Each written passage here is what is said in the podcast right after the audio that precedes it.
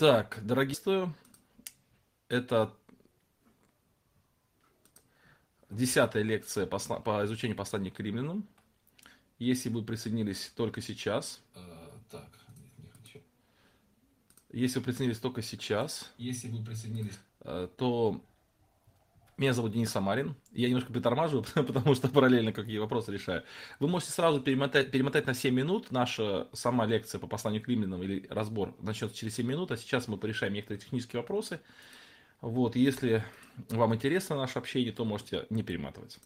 Я со- скину ссылочку в свой телеграм-канал. Вот. Кто не подписан, подписывайтесь. Его найти легко. Это служение Дениса Самарина в телеграм-канале. И также я дублирую в ВК. ВК мне тоже легко найти по, имени фамилию.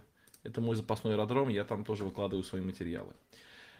Вот, если кто-то уже присоединился, пожалуйста, напишите, как слышно, как видно, хорошо ли все. Вот я смотрю, уже присоединился Надежда из Одессы. Приветствие, спасибо вам. Даниил, как прошел у нас день? Ну, слава богу, хорошо прошел, в, суете- в делах, так скажем. Антон, приветствую. Эльза из Флинта, Англия, передает нам привет. Из Челябинска, Владислав. Москва, Илья. Рад ви- видеть тебя. Тольятти присоединился к нам. Денис, очень рада видеть. Так, все хорошо, все хорошо слышно. Так, нас э, сегодня будет, наверное, меньше, потому что неурочное время. Не, мы обычно в 21.00 по понедельникам, а сегодня вторник, 20.30. Канада, Дмитрий, Канада, Эмиль, Ванкувер, Влад. Антон, э, дочку мы вы- выписали нас, выписали, э, вы забрали ее вчера, но у нее постковидный синдром и у нее обструктивный бронхит. Поэтому еще долгие будут последствия, надо лечиться еще дома. То есть, в принципе, она здорова, но вот, ну так, как здорово, в смысле, у нее все так хорошо, хорошо, но вот это следствие ковида, вот эти вот хрипы, вот это все еще долго будет. Красноуфимск, спасибо, что с поздравлением поздравляете. Кольчугина, не очень известный, но ничего. Э, Украина, Кривой Рог, Севастополь, приветствие, и оттуда, и оттуда. А, да, для кого-то 20.30 привычно, но Антон намекает на то, что занятия у нас по вторникам а, в библейской онлайн-школе начинаются в 20.30. Но сейчас каникулы, и поэтому у нас э, библейская онлайн-школа сегодня не проходит, а вот поэтому я см- смог перенести на сегодня разбор вчерашний. Псков присоединился к нам. Очень приятно вас видеть всех. Друзья, как ваши дела? Какие новости у вас? Особенно, если кто-то здесь с Украины есть, пожалуйста, напишите, какие у вас новости. Как вы сейчас живете. Краснодар с нами. Шахты. Э, Очень понравилось общение в воскресенье. Ну, спасибо, да, мне тоже очень понравилось. Очень, очень гостеприимная церковь. И Насте понравилась ваша церковь очень сильно. Воронеж присоединился. Владимир, приветствие с Воронежа. Спасибо.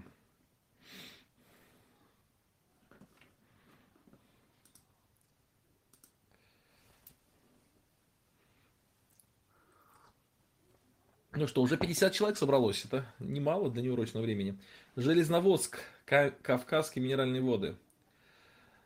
Марина, приветствую. Владислав, вопрос, когда начнутся курсы, запись на них. Запись на них начнется в ближайшее самое время и будет продолжаться весь январь. То есть у нас курсы, э, как это ни странно звучит, начинается с 1 марта. То есть у нас у всех нормальных людей начинается с 1 сентября учебный год, а нас с 1 марта. Но это связано с тем, что наше начало онлайн библейских курсов связано с окончанием февральских курсов, э, которые проходят в офлайн режиме в городе Обширонске уже много-много лет. Поэтому, как заканчиваются обширонские курсы, сразу начинаются у нас онлайн курсы. Они начинаются с 1 марта, поэтому еще у вас есть время. Так, Ни- Ниагара Фолс. Ничего себе. Э, Приветствую, спасибо. Так, Андрей, у моей дочки, первой дочки такой же диагноз был в то же самое время. Э, И постковидный синдром тоже, да? Или просто сам ковид? Антон пишет, неделю назад было минус 10, сейчас плюс 10. У нас тоже очень тепло сейчас, просто, не знаю, там весна на улице. Так. Норильск. Я, я, я вот только хотел сказать, вот обычно Григорий всегда присоединяется, сейчас, его нет, и он здесь. Прям вот, секундочку. Сложно Украине, просто молитесь, пожалуйста, о нас и о вас. Молимся, конечно, Надежда, каждый день. И очень переживаем. Пусть Господь всех хранит нас, согласен. Приветствую с Ниагара Фолс. Еще один человек с Ниагара Фолс. То есть у нас сегодня два человека с э, Ниагарского водопада. Это очень интересно. Кстати, я туда не доехал, мне несколько раз предлагали, но так и не попал. ЛНР. присоединился. Алматы, с наступающим вас Рождеством Христом. Спасибо, Хван, большое. И вас тоже. Вчера репетировали с молодежью детский вечер рождественский. Это очень, если все получится, будет интересно. Лариса, приветствую с Киевской области. Приветствую, Лариса, рада вас видеть. Так, у нас осталось две минутки до начала.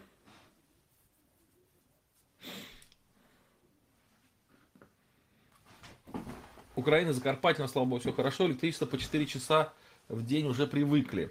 А вы как, заряжаете аккумуляторы или у вас есть генератор какой-нибудь? Вот как вы вообще выходите? А, обструктивный бронхит. Ну да. Так, как вы обходите вот это вот, что 4 часа в день, это достаточно мало. Холодильник как работает, там все остальное. Тепло, тепло дома как поддерживаете, очень интересно. Напишите, пожалуйста, если можете. А еще минутка осталась у нас до начала.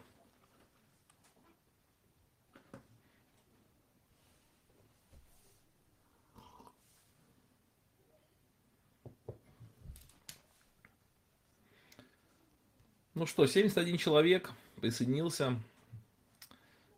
Хорошо, слава богу. Холодильник уже можно подарить кому-нибудь.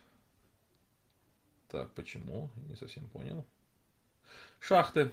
Людмила пишет, что воскресное служение понравилось. Слава Богу, я тоже очень рад, что все понравилось. Курск. Петр. Приветствую, Петр.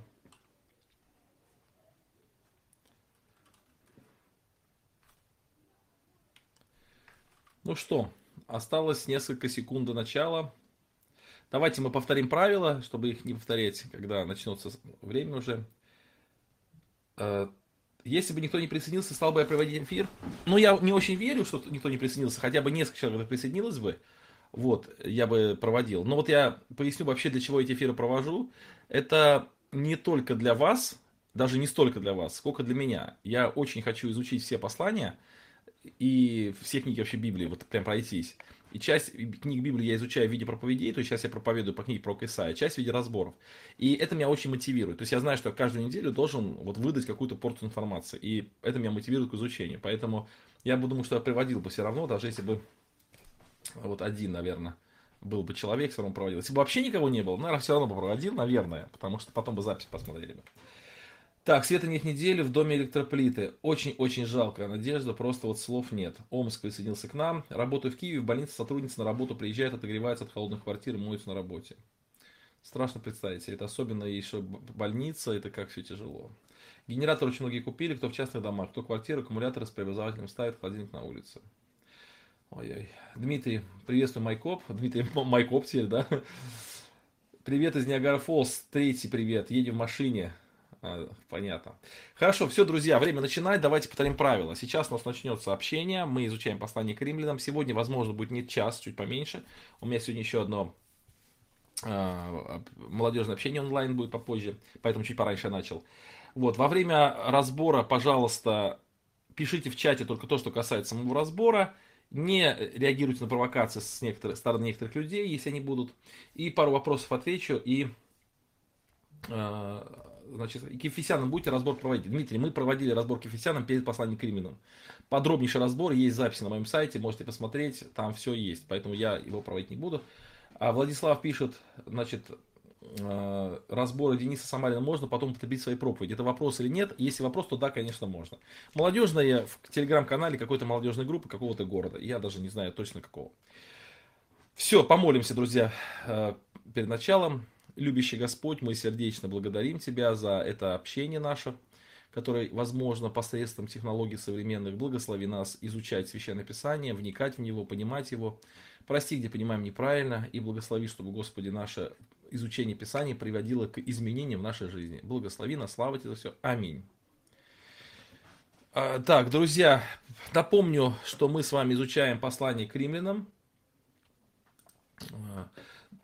Так, Алексей спрашивает, какую подго- литературу при подготовке. Да, я вначале уже э, говорил об этом в самом начале первого разбора, но я в основном сейчас, не то что в основном, а много материала использую из книги Гаррета Риза, послание к римлянам. Ну, конечно, проверяю все остальные справочники, и э, толкования, в том числе и э, отцов церкви и современных богословов. Я достаточно много использую литературы, но вот, наверное, из, из тех, которые бы посоветовать, вот Гаррет Рис, Рис называется «Послание к римлянам». Такая синяя, такая толстенькая книжка, очень качественная и очень хорошая. Итак, друзья, в прошлый раз мы говорили с вами о шестой главе и говорили о добровольной смерти. Помните, да, о том, что э, когда Христос искупает нас от клятвы закона, от закона греха и смерти, вот, то Он вводит нас не в новое рабство, даже не в новое рабство праведности, а Он вводит нас в свободу. И этой свободой мы можем распорядиться по собственному усмотрению. И э, Господь ожидает от нас того, что мы эту свободу используем, чтобы добровольно стать рабами Иисуса Христа, рабами Нового Завета. Вообще идея добровольного рабства, она была и в Ветхом Завете. Помните, что был такой раб, который говорил, проткните мне ухо, я хочу быть здесь, в этом доме, навечно, как раб. Вот эта идея, вот эта мысль продолжается в Новом Завете. То есть, еще раз скажу, друзья, что идея, что человек, который после обращения автоматически уже не может грешить, эта идея, конечно, не подтверждается Новым Заветом. Итак, мы говорили об этом, и сегодня мы переходим к вами к седьмой главе. Эта глава, она весьма интересная, она вызывает достаточно много дискуссий.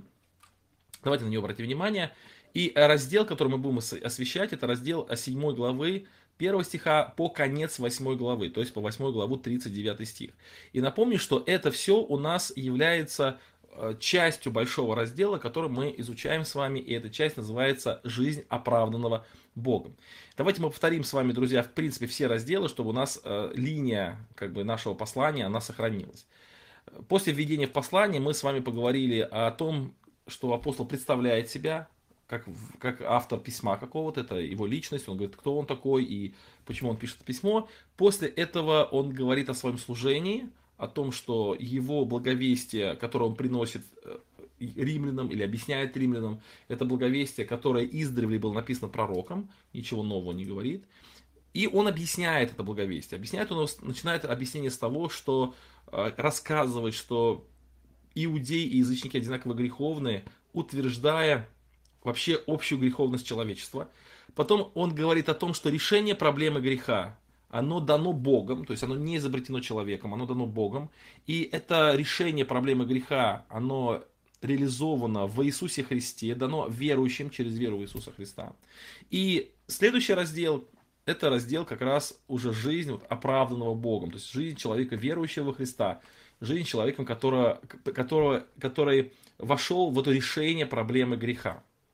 И вот, друзья, седьмая глава, это концовка этого раздела, седьмая глава с 1 стиха по 8, 8 главу 39 стих.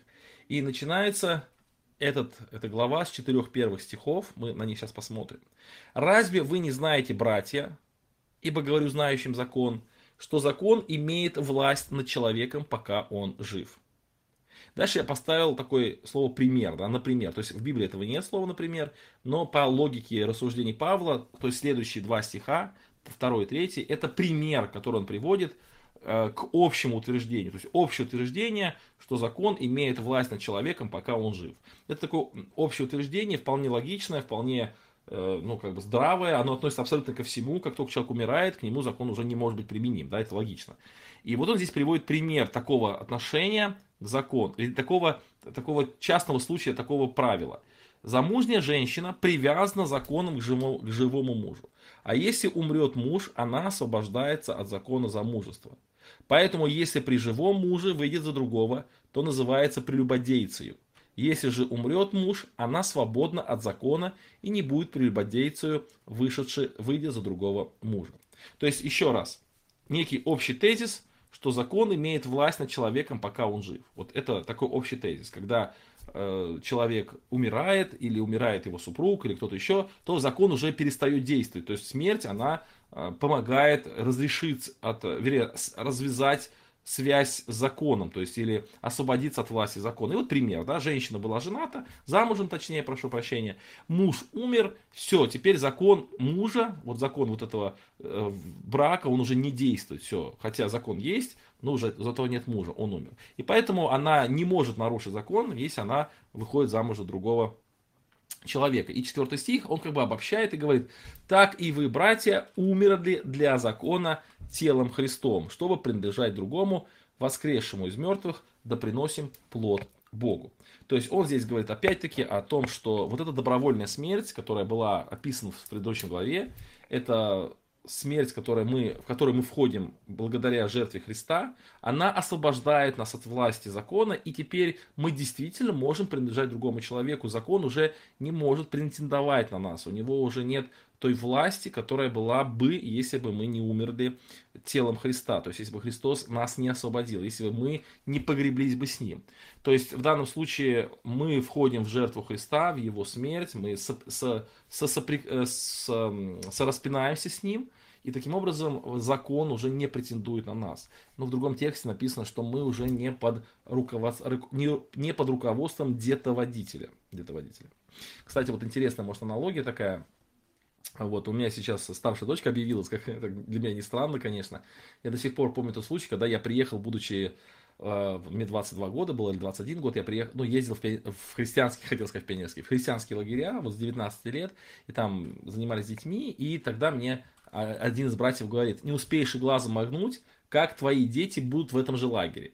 То есть, получается, я еще не был женат, я представил, что пока женюсь, пока пройдет там дети родятся, потом 7 лет пока пройдет, пока наши дети в лагерь попадут. То есть, это сколько времени пройдет, то есть, это очень долго. То есть, я помню хорошо эти чувства, как вот он мне говорит, что скоро твои дети здесь будут, но это было бы очень долго еще. Вот, а потом все-таки так получилось, моя дочка Настя пошла, попала в лагерь христианский первый раз, а теперь она вообще замуж выходит. Это, конечно, какая-то фантастика, очень все быстро летит. Так вот, интересно, что когда вот ее объявили в церкви, то есть брака еще не было, только объявление было. Вот в прошлое, в прошлое воскресенье у нас в Ейске, в это воскресенье в шахтах мы ездили, объявление делали. И я уже чувствую, как вот потихонечку власть моя как отца уходит. То есть я уже чувствую, что она уже э, как бы тихонечку, так знаете, пере, переходит переходит вот э, под власть другого человека, да. А когда будет брак, это все, это уже надо отпустить полностью, да, и ты уже можешь особенно попросить там или что-то посоветовать, но уже совершенно в другом э, каком-то ракурсе, да, или в другом статусе. Вот, но здесь, э, здесь, а здесь написано то же самое, то есть вы теперь уже не под властью закона, да, то есть э, здесь более радикально произошла такая смена, как бы вы умерли для закона, Христос вас освободил, теперь вы имеете право вернее, имеете, э, имеете возможность быть под властью Христа. И, кстати, в этом плане, э, еще раз мы хотелось бы, мы уже много раз об этом говорили, но еще раз как бы обратить внимание на адвентистов седьмого дня, на мессианствующих евреев, которые вот как-то держатся все-таки за закон, закон, закон, закон, друзья. Библия конкретно говорит, что христианин, он не под властью закона, он для закона умер, да, для закона его не существует. Поэтому закон очень нужен, он важен, но не в качестве руководителя, не в качестве детоводителя, не в качестве э, какого-то, какого-то, может быть, даже определяющего отношения с Богом, и так далее, и так далее. Это вот важно. Ну хорошо, идем дальше. Здесь, мне кажется, все понятно. И вот теперь мы переходим к интересному моменту. Это пятый и шестой стихи. Вот пятый и шестой стихи. Пятый стих черный выделен, а шестой стих зеленый. Ибо когда мы жили по плоти, тогда страсти греховные, обнаруживаемые, обнаруживаемые законом, действовали в членах наших, чтобы приносить плод смерти. Но ныне умерши для закона, которым были связаны, мы освободились от него, чтобы нам служить Богу в обновлении духа, а не по ветхой букве.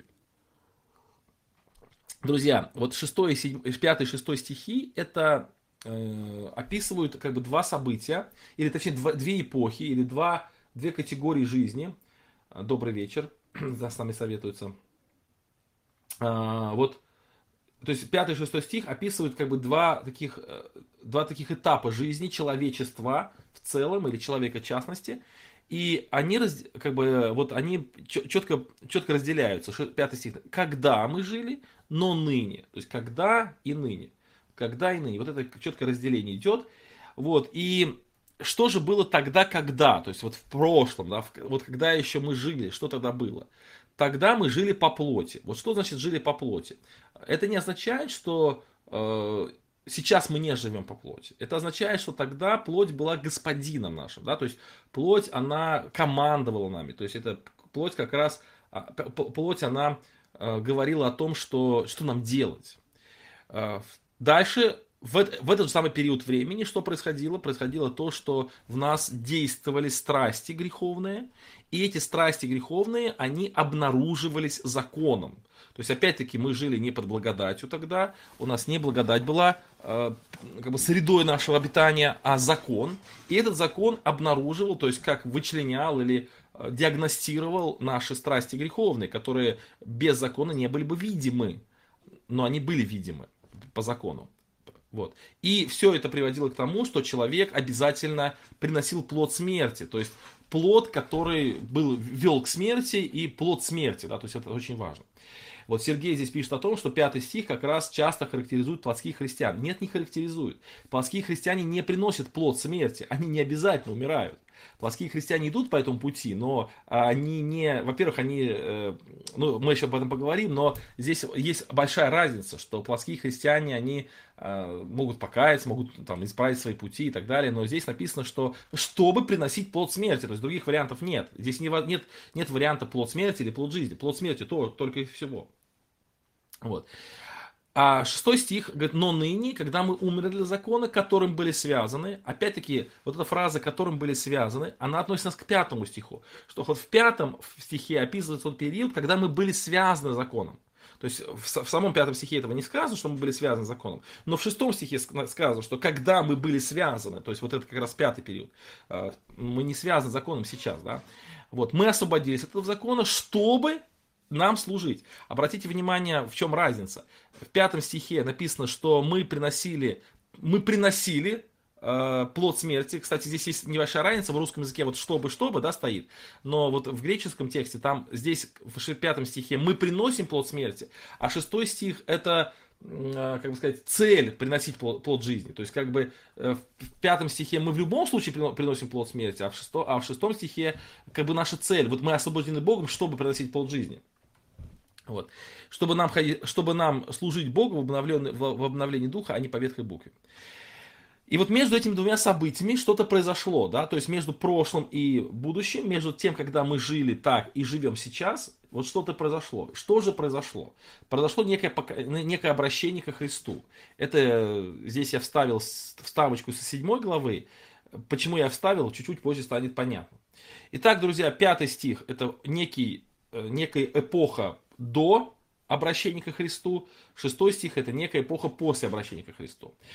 Вот. Но в некоторых посланиях апостола Павла Павел применяет такой подход, когда он в двух стихах, в двух стихах, это он описывает, или точнее в двух стихах содержится содержание, или в двух стихах содержится краткая информация того, о чем он будет говорить в следующих больших разделах.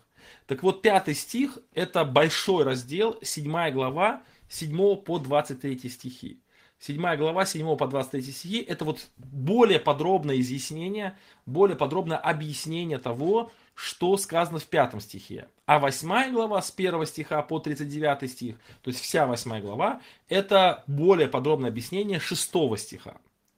Итак, еще раз, друзья, пятый и шестой стихи – это как бы краткое содержание следующих частей – и вот то, что написано в пятом стихе, открывается в седьмой главе седьмого стиха, а то, что написано в, шестой, в шестом стихе, открывается в восьмой главе с первого стиха. Вот, то есть, да, Павел вводит тезисы, потом он их раскрывает. Теперь давайте еще раз обратим внимание на вопрос Сергея, и э, мы немножко об этом поговорим чуть-чуть сейчас, а потом более подробно позже. Итак, Сергей говорит о том, что плод смерти это совершенный, э, спрашивает точнее, плод смерти это совершенный человеком грех, возможно. Смотрите, друзья, то есть вот апостол Павел в 7-8 главе описывает двух, или э, описывает, ну, как бы сказать, двух людей, так скажем, да, если примитивно, которые ведут борьбу со грехом. И в пятой главе, ой, в седьмой главе и восьмой главе описываются люди, борящиеся со грехом. Но в седьмой главе описываются люди, которые не могут победить. У них нет никакого способа победить, у них нет никакого выхода из этого положения. Они обречены на поражение.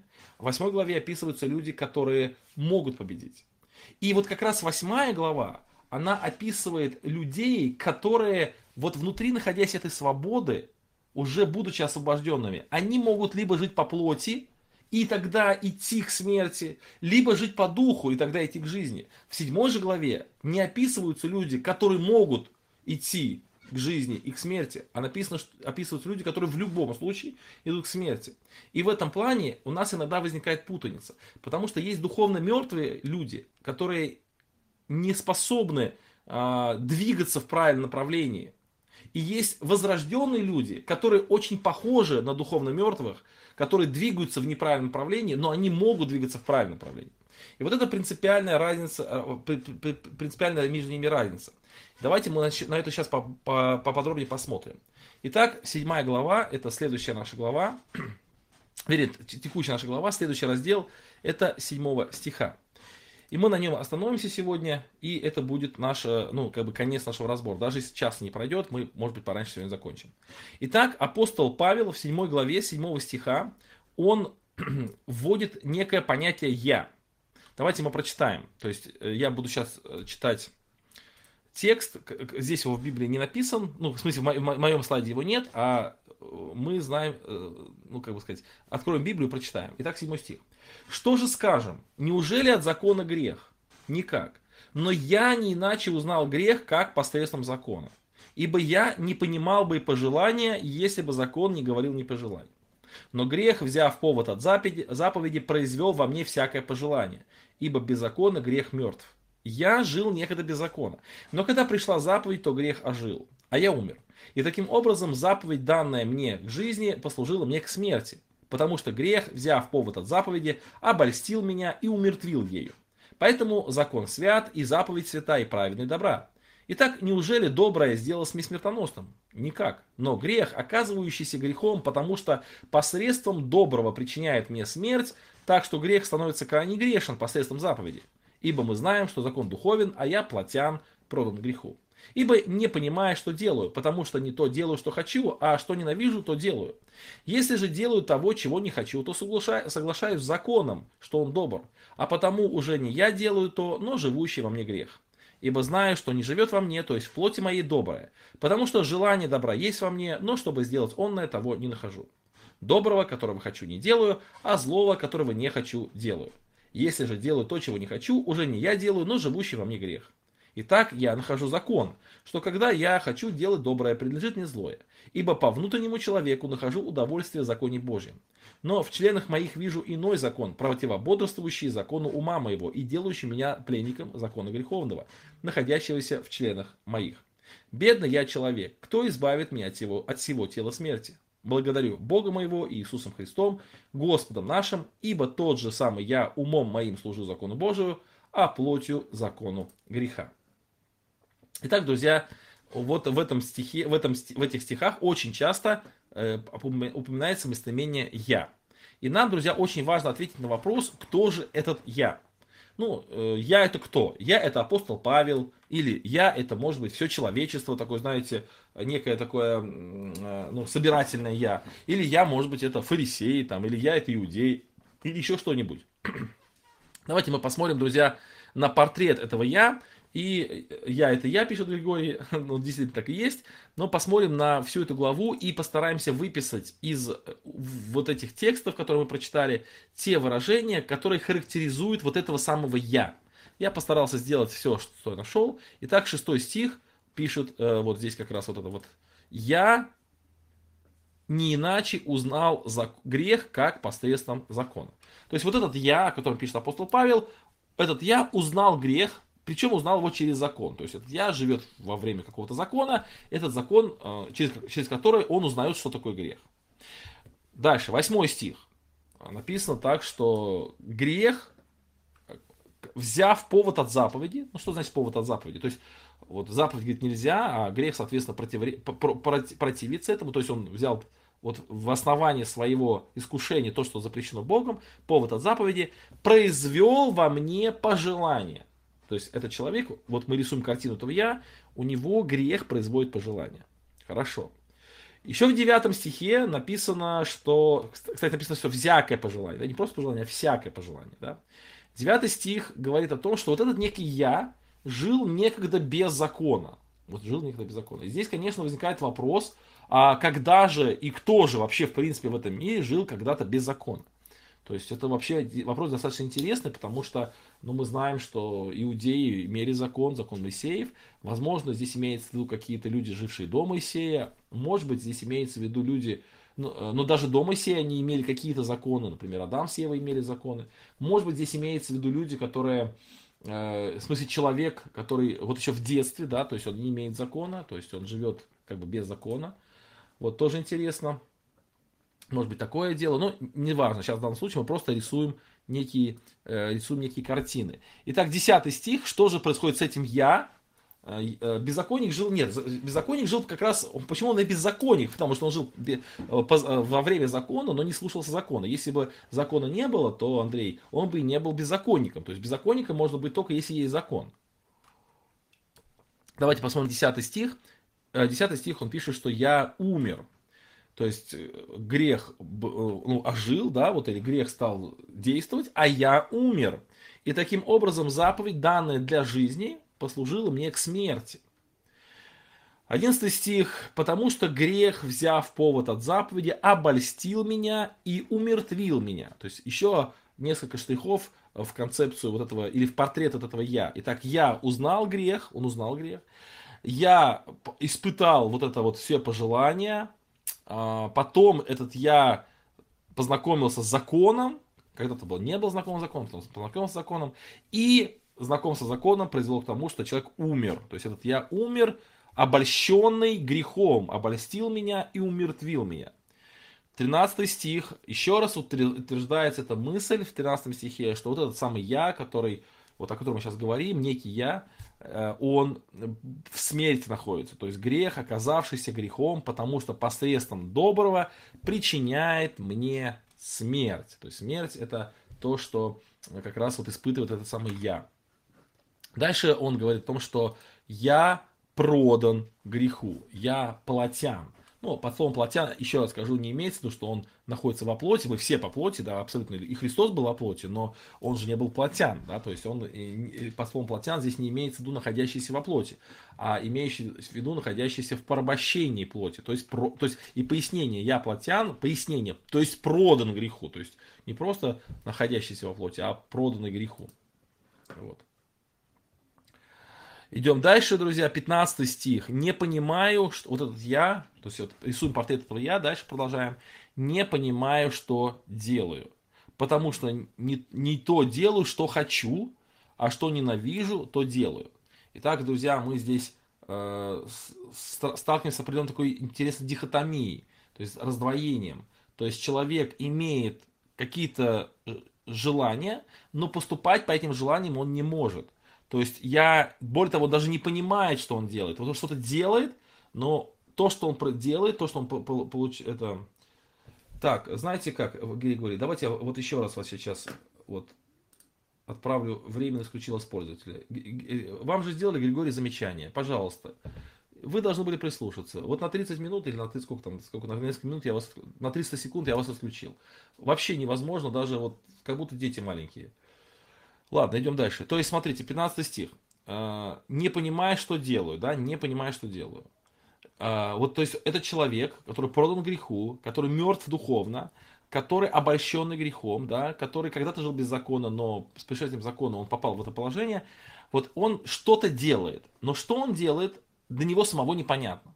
То есть, те, те действия, которые он производит, те поступки, которые делает, они самому вызывают у него удивление. Более того, он ненавидит то, что он делает, вот, э, ненавидит, что он делает, а, но продолжает это делать. Не хочет этого делать, а то, что он хочет, не может делать. Это интересно, да, вот об этом еще поговорим. А, так, Илья цитирует Десницкого, да. Ведь и мы, израильтяне, когда-то жили беззаконно, но потом были даны заповеди, они вызвали к жизни грех, а как бы мы умерли. Ну, это самое такое, ну, как бы достаточно правильное объяснение. Я тоже считаю, что здесь идет речь об... Так, все, Сергей, теперь еще вас. Вот смотрите, вот я сейчас э, Григория, да, забанил. Нет, вот начинают обсуждать вот этот момент. Мы здесь разбираемся в чинописании. Вот представьте, идет собрание, да, богослужение. Вот во время богослужения вы э, начинаете разговаривать. Я не знаю, как ваша церковь, у нас так нельзя делать. Можно разговаривать только по теме. Вот Сергей, там, кто там еще, ВЛ, тоже мы вас всех сейчас тоже отправим вслед за дорогим нашим Григорием, которого мы очень все любим изо всех сил, но который почему-то не хочет слушать правил нашего общества. Кстати, сейчас, вот сейчас, сейчас нас смотрит 126 человек. Представьте, если каждый начнет писать. Поэтому только по теме разбора. А, давайте посмотрим дальше. Значит, 15 стих. Вот, э, вот Свет с Востока спрашивает, это о возрожденном или до возрождения? Вот дослушайте, пожалуйста, до конца, и вот я отвечу на этот вопрос. 15 стих говорит, не понимает, что делать. Да? Дальше, 17 стих. Он объясняет, почему это. Потому что не я делаю, но живущий во мне грех. То есть грех настолько сильно овладел этим человеком, что он искажает все его действия, искажает его желания. Он производит то, что человек сам не хочет производить. Да? 20 стих. Если же делаю то, чего не хочу, то уже не я делаю то, но живущий во мне грех. Хорошо. Понятно, да? Идем дальше, выше, 18 стих. «Ибо я знаю, что не живет по мне, то есть в плоти моей доброе, потому что желание добра есть во мне, но чтобы сделать онное, того не нахожу». Еще раз, желание добра в человеке есть, он действительно хочет хорошего, но он ничего не может сделать. Он обязательно поступает плохо, он ненавидит за это себя самого, он не понимает, что происходит, но вот он признает факт, что вот этот грех, который в нем живет, он все извращает, и в конечном итоге человек оказывается вот в мире полностью греховном, и он продан греху, он платян, он порабощен грехом, и он томится вот в этой ситуации, желание добра в нем есть, он хочет этого, но не может сделать. Дальше, 21 23 стихи. Так, Сергей, отправляйтесь туда же, куда отправился Григорий. Вы тоже не понимаете, похоже, то, что я говорю. 21 стих, 20, 21, 23 стиха, 21, 23 стих. «Итак я нахожу закон, что когда я хочу делать доброе, принадлежит мне злое. Ибо по внутреннему человеку нахожу удовольствие в законе Божьем, но в членах моих вижу иной закон, противободрствующий закону ума моего и делающий меня пленником закона греховного, находящегося в членах моих. То есть 21-23 стихи – это стихи, которые говорят нам о вот состоянии человека. Вот что за, за человек. Друзья, и 24 стих, он делает вывод, да, то есть бедный я человек. Кто избавит меня от, от всего тела смерти? Вот что это за я? Вот кто этот человек? Что это за человек, о котором здесь написано? Ну, вот э, самое... Есть несколько объяснений. Например, есть такое объяснение, что здесь речь идет о возрожденном человеке, который познал Бога, который э, знает заповеди Господни, но который слушается греха, который идет по, по греховному пути, и, соответственно, он ослаб, и поэтому в нем действуют вот эти законы греха и смерти. Друзья, это объяснение, оно э, не логично. То есть оно не, под, ну, как бы оно не, э, не выдерживает как бы критики вот этого текста. Почему? Потому что, смотрите, давайте предположим, что здесь идет речь о возрожденном человеке, который действительно возрожденный человек, который знает Божье Слово, которому знает, который знает Священное Писание, которому открыты истины, но который духовно слаб и который поступает по греховному. Вот, допустим, да, вот он делает, э, делает какие-то греховные. Но вот в этой главе мы не видим, что этот человек, э, что, чтобы как бы, то есть вот мы в, этом, в, этой, в этой главе мы наоборот видим, что человек по-другому и не может поступать. То есть это не его добровольный вывод. Вот представьте себе, ко мне пришел человек, который говорит, вот брат Денис, вот я возрожденный человек, я член церкви, я вот всегда общался с Богом, но вот я э, согрешаю, да, и вот у меня ничего не получается. И я ему говорю, да ничего не страшно, ты не переживай, потому что, ну, это такой закон, противободрствующий э, и, и, и это тебе, там, противободрствующий твоему уму, да, это вот ты по внутреннему человеку находишь удовольствие в законе Божьем. Ну а что делать, если в членстве твоих иной закон? Ну что сделать? Ничего ты с этим не сделаешь. Такая вот жизнь наша, да? Друзья, ни в коем случае нет. То есть это состояние человека, который порабощен грехом. Смотрите, неужели мы можем про возрожденного человека сказать, что он мертвый, да, вот он же, что он мертвый, он пишет, я прод, что он продан греху, но он не продан греху, он ис, вот искуплен, да, он искуплен от греха, то есть искуплен, он Христом искуплен. Неужели мы по возрожденного человека можем сказать, что этот человек э, действительно мертвый, да, то есть, что он э, умер, 10 стиха, я умер, нет, он воскрес как раз, то есть он живой, а не мертвый. Неужели мы про возрожденного человека можем сказать, что э, речь идет вот о человеке, который может что-то сделать со своей ситуацией. Вот жизнь в глубинке России спрашивает, не плотские ли вы, друзья? Вот ни в коем случае, не, не плотские ли христиане здесь написано. Вот, нет, здесь описывается как раз не плотские христиане, здесь описываются вообще не христиане, здесь описываются религиозные люди. И вот тут возникает вопрос, а, вот который почему-то всех очень смущает, и в том числе смущает Сергея, Эмиля и так далее, и так далее.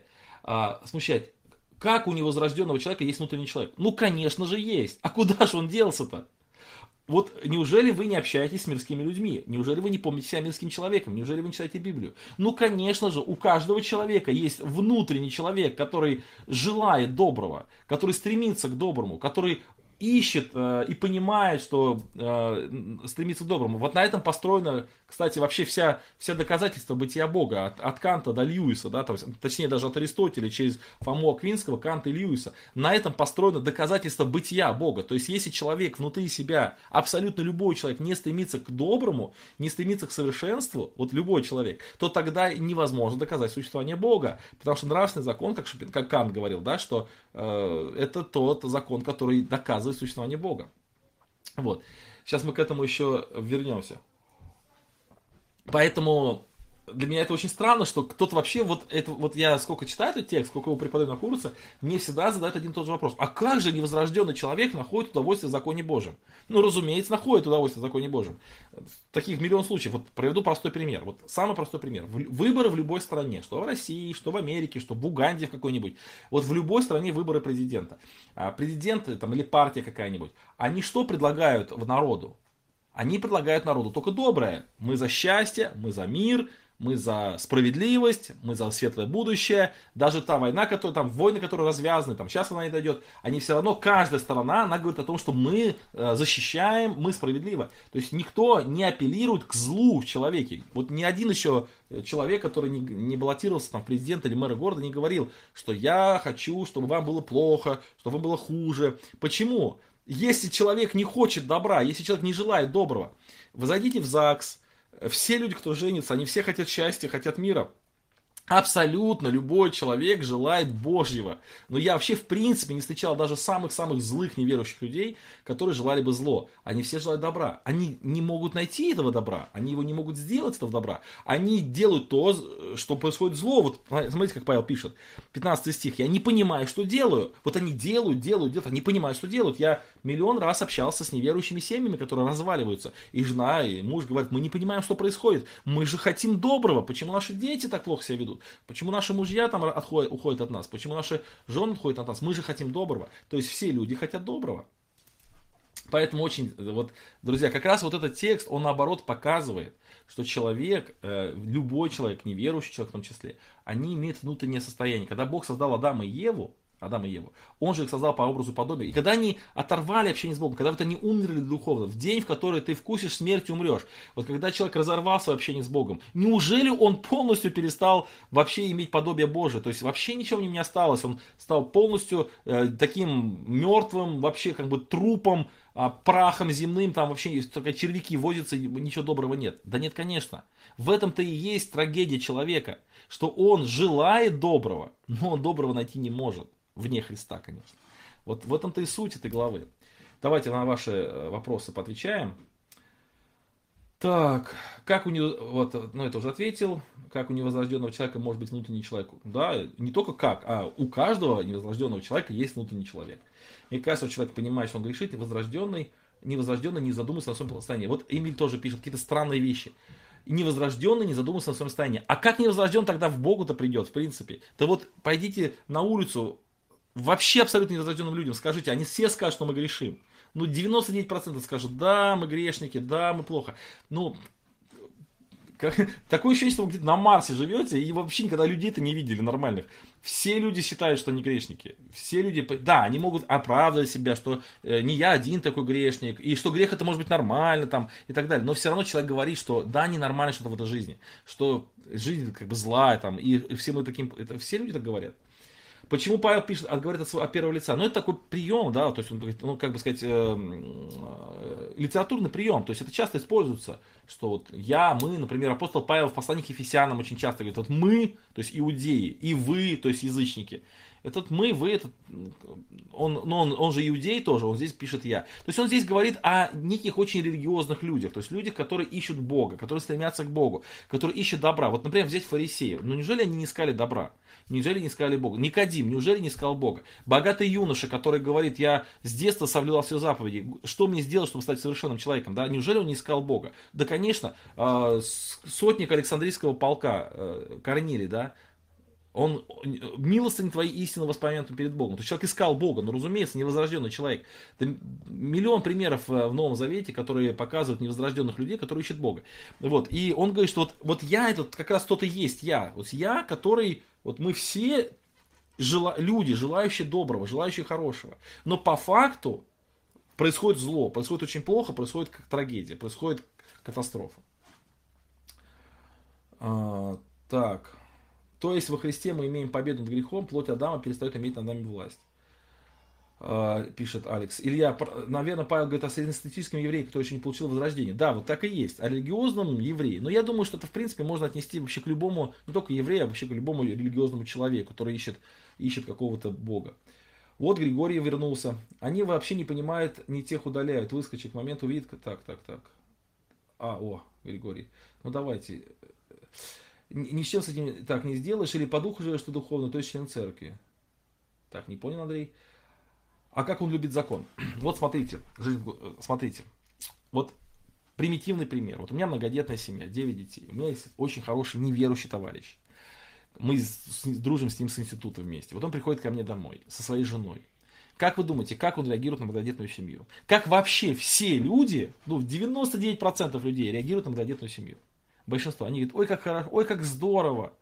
Вот мы сейчас выехали в шахты, зашли в магазинчик маленький. Сначала один ребенок, второй, третий, четвертый зашел в магазинчик. Все, все продавщицы, ой, ой, как здорово, как хорошо, все миленько. Да, они так не живут, но они все хотят, все понимают это. Друзья, абсолютно, если человек здоровый, никакой психопат, например, там, не, у него какое-то расстройство, там, не знаю, какой-то маньяк какой-то, нет.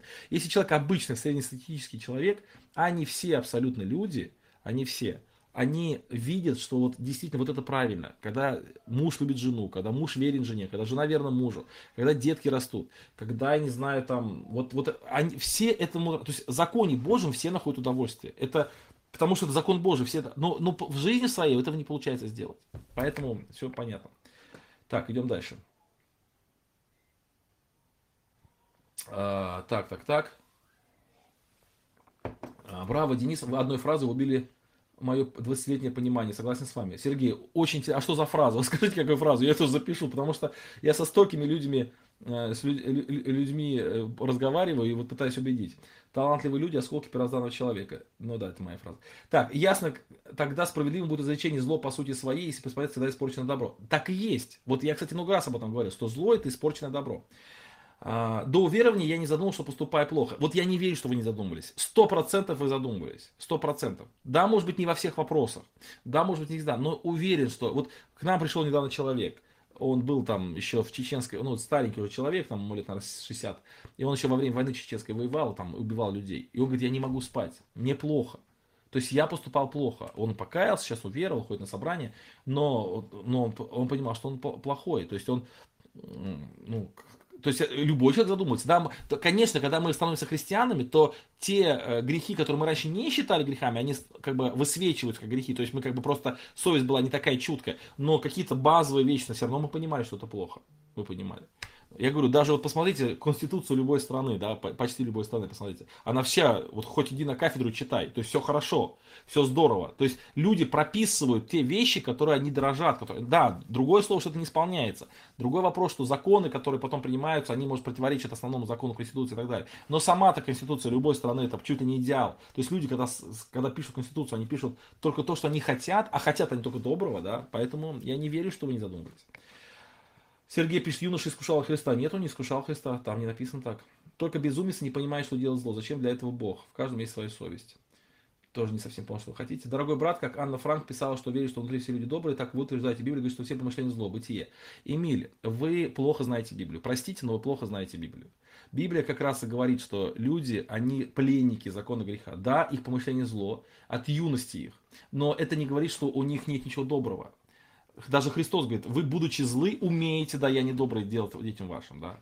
Поэтому, пожалуйста, вы а, изучайте Библию не по одному стиху, а вот целиком, да, вот прям конкретно. Это очень-очень неправильно цитировать один стих и делать на нем учение. Я утверждаю, что все люди, я утверждаю вслед за Тертулианом, а Тертулиан сказал такую фразу, что душа каждого человека по своему рождению на христианка. И если бы не так, невозможно было бы возрождение. Вообще невозможно было. То есть человек, который изначально не имеет искры Христа, искры Бога, ее не, не в чем разжигать. То есть тогда, тогда вообще смысл существования человека теряется полностью. Когда Бог создал человека, Бог создал человека, Он создал по образу и подобию. И разделение человека с Богом не привело к тому, что человек стал сатаной полностью, да, вот вообще полностью дублирует, дублирует сатану. Нет он остался богоподобным, но отделив себя от источника благости, благодати, он это богоподобие не может воплотить. И в этом-то и трагедия человека. Вот еще раз, друзья, вот просто послушайте внимательно, постарайтесь вот эту, вот как бы уйти со своей как бы колеи, которые вот есть, может, в голове. Вот есть лягушка, да, лягушке не может быть холодно, знаете, почему лягушке не может быть холодно? Потому что у ней кровь, у нее нет своей температуры тела. Ей одинаково хорошо, что при, при, при плюс 30, что при минус там, 5. Ей одинаково хорошо. Она может замерзнуть, чисто физически может умереть, но она не может испытывать страданий, потому что у нее нет Э, своей температуры тела. А человек, у него есть своя температура тела. Поэтому он выходит на улицу, и там минус, например. Ему холодно, потому что его температура тела не совпадает с температурой на улице. Вот поэтому люди и страдают. Вот почему люди вообще в принципе страдают? Потому что у них есть желание добра внутри. Если у них желания добра не было внутри, они бы не страдали. Они бы в любом месте находили бы удовлетворение. Но идет война. Ура, война идет. Слава богу, я пойду умирать, все умирают, все хорошо, все здорово. Мне плохо, меня убивают, мне, меня кровь течет. Здорово здорово, хорошо. Почему человек страдает? Да потому что ему это неприятно. Потому что когда человек болеет, это для него неестественно. Он не хочет болеть. Когда он разводится с женой, он не хочет разводиться с женой. Он хочет жить в счастливом браке. Он разводится с женой, он сам это делает, но при этом он все равно страдает. Само факт страдания, вот сам факт страдания показывает, что человек с чем-то не согласен, что есть какая-то проблема внутри. Если бы проблем внутри не было, то и страданий бы тоже не было. А все были бы счастливы. Счастливы, потому что находятся в той атмосфере, в которой они находятся. Находятся в атмосфере зла. И всем хорошо, понимаете? Вот в этом суть. Вот надо просто вам немножко об этом подумать. Роман пишет, так, здравствуй, Денис, благодарю Господа. Так, спасибо за добрые слова, Роман. Так, э, возрожденный считается, если стал членом поместной церкви, это отдельный вопрос. Из главы 8 напрашивается, что, из главы 8 напрашивается, что сюда можно отнести еще тех, кто живет по плоти, не только не возрожденных. Вот сюда нельзя отнести, вот сюда нельзя. У них другой путь. Вот. Можно быть членом церкви не зарожден, такое бывает, да. Так, чат быстрее, чем, э, быстрее, чем ваши мысли бежит. Да, я согласен, но не все читаю. А, так, так, так, что значит быть возрожденным? Впервые слышу. Ну, как сказать, we are not them, пишет, что он первый раз слышит, что такое быть возрожденным. Почитайте беседу Христа с Никодимом, он как раз об этом говорит. А, так, мы не сектанты, мы изучаем Библию. Так, ладно, идем дальше. Так, так, так, так. От, вот опять, Дмитрий, от греха невозрожденный не страдает. Что за странное? Вот где вы живете? Вот у вас есть, Дмитрий, неверующие люди? Вот, пообщай, вот завтра прям пойдите, пообщайтесь с ними и спросите, они страдают от греха или не страдают? Конечно, страдают. Что за странность какая-то вообще? Как это, как это невозрожденные не страдают от греха? Не от всех грехов страдают, согласен, но все равно не страдают от греха. Как раз они очень даже страдают от греха. Вот невозрожденные люди. Вот интересно просто, в какой атмосфере вы живете, где невозрожденные не страдают от греха. Вот. Ладно, идем дальше. То есть, таким образом, друзья, вот смысл э, седьмой главы, ее, вот смотрите, вот давайте вернемся. Э, вот, Олег, слава богу, вот вы написали, да, что если бы человек не возрожденный не задумывался о том, что плохо или хорошо, он не смог бы покаяться. Вот сто процентов так и есть. Э, Хван пишет, Денис Владимирович, относится ли 24 стих из 7 главы к запинающим грехам? 24 стих, читаем. А, нет, вот смотрите, вот 24 стих вот к чему относится.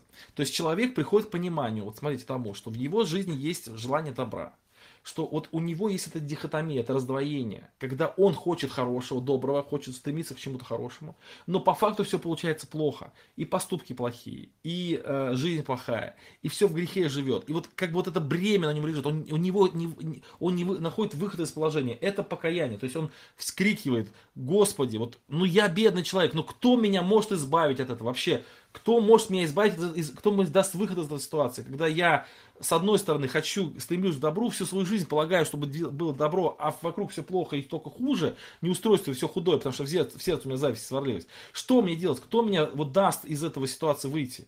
И ответ – благодарение, что Христом Иисусом я из этой ситуации выхожу, да, то есть благодар... вот, вот как раз 7 стих, 7 глава 24-25 стих, благодарение Богу, что благодаря Христу или через Христа есть выход из этого положения. И уже 8 глава, она начинается э, с того, что нет осуждений тем, которые в Христе Иисусе. То есть 8 глава это глава, описывающая состояние освобожденного человека, нашедшего выход из этого положения. И уже у этого освобожденного человека у него есть опять-таки развилка. Он может пойти по пути послушания плоти и вернуться в состояние, которое вот мы сейчас описывали.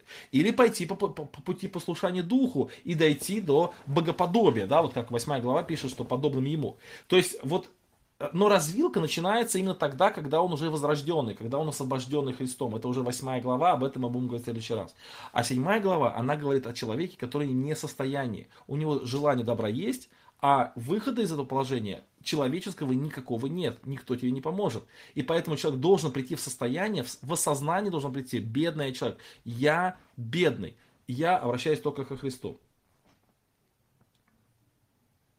Возможно, что это анатомия возрожденного человека. Невозможно. Вот жизнь в глубинке России – это не анатомия возрожденного человека. Седьмая глава – это анатомия невозрожденного человека.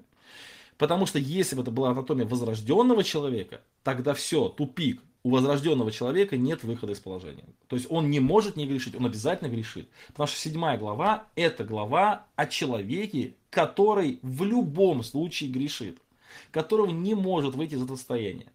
Поэтому, друзья, седьмая глава – это глава о человеке, который не возрожден. И э, теперь э, в конце объясню вот эти две картинки, друзья. Ну, на первой картинке мы видим человека в решетке, да, смотрите, вот он находится в таких вот узах, и у него связаны руки, а вторая глава это, э, э, как сказать, как кладбище. Вот. Почему я нарисовал эти две картинки? Потому что вот эти две картинки, мы как-то об этом уже тоже с вами говорили, вот в рамках рассуждения послания к римлянам, что эти две картинки, они отражают как бы две концепции. Вот калинистическая позиция, да, вот э, представители калинистической позиции, они эм, вот Дмитрий опять вот начи... вот опять вот Дмитрий, вот знаете, вот Дмитрий, я очень хотел бы, чтобы вы знаете, что сделали. Вот не просто какие-то термины, вот какие-то фразы вот вбрасывали нам в чат, а напишите по этому поводу статью. Вот вы пишете, когда Дух Святой коснется человека невозрожденного, только тогда он поймет, что грешит. Вот вы утверждаете, что человек только тогда понимает, что он грешит, когда Дух Святой его коснется. Возьмите и исследуйте вопрос по Библии. Вот исследуйте. Напишите хорошее эссе на странице 5-7. Изучите все тексты Священного Писания. И вы вдруг с огромным удивлением обнаружите, просто с удивлением, что немало, очень немало текстов Священного Писания говорится о том, что человек, э, который, а, ну, который невозрожденный, который Дух Святой не касался, он понимает, что он грешит. Он это понимает. Денис, как вы, как вы дадите пояснение в начале 8 главы, что тот же самый умом своим служу закону Божия, плотью закону греха? Как это понимать? Так и понимать, что человек невозрожденный, у него, его ум, он э, радуется закону Божьему, как это описывается, радуется закону Божьему. Он желал бы жить по Божьим законам, но плоть его не позволяет ему это делать. Но сейчас мы вернемся к тому, о чем я говорил, точнее, хочу сказать точнее. Вот у нас, друзья, две концепции. Вот кальвинистическая позиция, э, как раз э, даже многие люди, которые не исповедуют кальвинизм, они все равно придерживаются этой позиции. Они считают, что человек, который не возрожденный, он духовно мертв. И это слово мертв, оно действительно в Библии много раз звучит. Мертвый по грехам и по преступлениям и так далее. Мертвый по грехам и преступлениям. Так написано. Но что подразумевается по слову мертв? Например, этот, как его там, блудный сын, он ушел в другую страну. И отец про него говорит, что этот сын был мертв. Но сын же не умер физически, он же не лежал физически в гробу. Он был мертв, в смысле он был вне отца, то есть он был разорван с отцом. Так вот, э, концепция, что человек духовно мертвый не существует, этой концепции в Библии нет. В Библии концепция духовно мертвого человека – это концепция человека, оторванного от общения с Богом, то есть плененного. И вот здесь в этом плане, вот в этом плане. Э, мы видим, что Библия нам рисует, что человек духовно невозрожденный, духовно мертвый человек, это человек, который подобен, э, подобен вот этому пленнику или подобен узнику, который находится внутри оков, который смотрит через окошко такое, знаете, вот окошко, он через это окошко смотрит на этот мир, он видит красоту этого мира, он хочет в этот мир, он туда, где вот дети бегают, где солнце светит, но он туда не может попасть, потому что он внутри вот этих оков находится. Поэтому душа его рвется, ум его рвется, внутренний человек его рвется туда, а он не может этого сделать, потому что он пленник. Вот это и есть духовно мертвый человек, духовно невозрожденный. То есть концепция мертвости – это не концепция несуществования, это вообще какая-то теистическая позиция. То есть, кстати, вот эта идея, она стала возможным только вот как раз где-то там, я не знаю, в 16-17 веках, когда стал зарождаться вообще, в принципе, атеизм. То есть, э, что человек духовно мертвый, то есть духовно несуществующий, то есть он не может реагировать на доброе, потому что как бы его нет, он же мертвый, да, он живет. Эта концепция вообще не, не, неизвестно откуда взялась. Какая-то атеистическая концепция. Вот, а то, что человек действительно реагирует на доброе, он желает доброго, он стремится к доброму. Причем все люди да, этого мира абсолютно не... Вот он человек рождается, он уже стремится к доброму. Но он не может этого доброго найти, не может его сделать, не может его даже понять правильно. Вот эта концепция, это концепция пленника. Вот. Поэтому, поэтому, друзья, седьмая глава, она как раз показывает, что вот, вот раньше вы были вот такими людьми, но ныне вы другие. То есть теперь я хочу подвести вообще итог, для чего седьмая глава существует. Для чего, че, че, вот, Дмитрий, вот ваш вопрос, возрожденный может быть пленником или нет? Не может. Возрожденный пленником быть не может. Вот теперь, друзья, давайте я нарисую вообще эту картину, для чего мы вообще, к, ну, вернемся к структуре послания. Давайте вспомним структуру послания, вот у нас открыта. Итак, Э, шестого пункта, вот с этого пункта читаем. Это пятая глава. Таким образом, имея настоящую веру, мы примиряемся с Богом, и более того, нам открывается доступ к той благодати, благодаря которой мы утверждаемся в Господе. Наше, наше примирение с Богом, это следующая часть пятой главы, не гарантирует нам безоблачную жизнь. Бог любит нас, и мы верим, что скорби в нашей жизни нужны нам духовное возрастание. Важно понимать, что грех это не просто нарушение закона, хотя закон, грех, что без закона грех не меняется, но, если, но есть, э, то есть не обнаруживается, но он все равно действует и приводит к смерти. Дар Божьей благодати способен покрыть грехи всех людей. Если же Божья благодать способна покрыть грехи всех людей, то может нам не стоит бороться с грехом, а успокоиться жить как получается? Ни в коем случае. Мы погребли со Христом и должны сораспяться с Ним. Важная мысль. Христос на кресте был добровольно распят, и наше сораспятие с ним носит добровольный характер. Нельзя думать, что если мы стали христианами, то грех автоматически потерял силу нас. Мы должны оказывать ему сопротивление. И вот теперь важно. Раньше, когда вы были еще под рабством закона греха и смерти, то вы хоть и желали доброго и стремились к нему, но, не, но делали только злое, так как были пленниками греха. Никто, кроме Христа, не может освободить человека от этого плена. Если же Христос освободил нас, то мы должны приложить все усилия для борьбы со грехом. То есть, друзья, логика, вот для чего эта седьмая глава нужна? То есть он, начиная с пятой главы, призывает верующих жить по духу, жить по вере. Он говорит, вы же стали верующими, вы появи, у вас теперь есть доступ к благодати Божией, вы стоите твердо в Господе. И теперь вы имеете силу противостать греху. Вы должны сопротивляться греху. Вот раньше вы не имели такой силы. Раньше хоть и желали этого, но вы были пленниками греха. А вот сейчас, когда вас Бог освободил от греха и смерти, это восьмая глава, вы можете жить уже э, жизнью э, святой. Эта седьмая глава показывает, что вы теперь не в таком положении. Вы раньше были в таком положении, но теперь, благодаря Христу, вы освободились от этого положения, и теперь вы можете жить святой жизнью. Это уже восьмая глава. Так, так, так, так. Сергей пишет, что пленником не может быть, а иметь иначе грех может. Да, я согласен. То есть, но не пленник в плане того, что он может освободиться. Если пленник, он не может освободиться. А, а он, он имеет грехи, он может даже связать с этими грехами, он может иметь запинающий грех, но при желании он может освободиться, потому что он, он со Христом.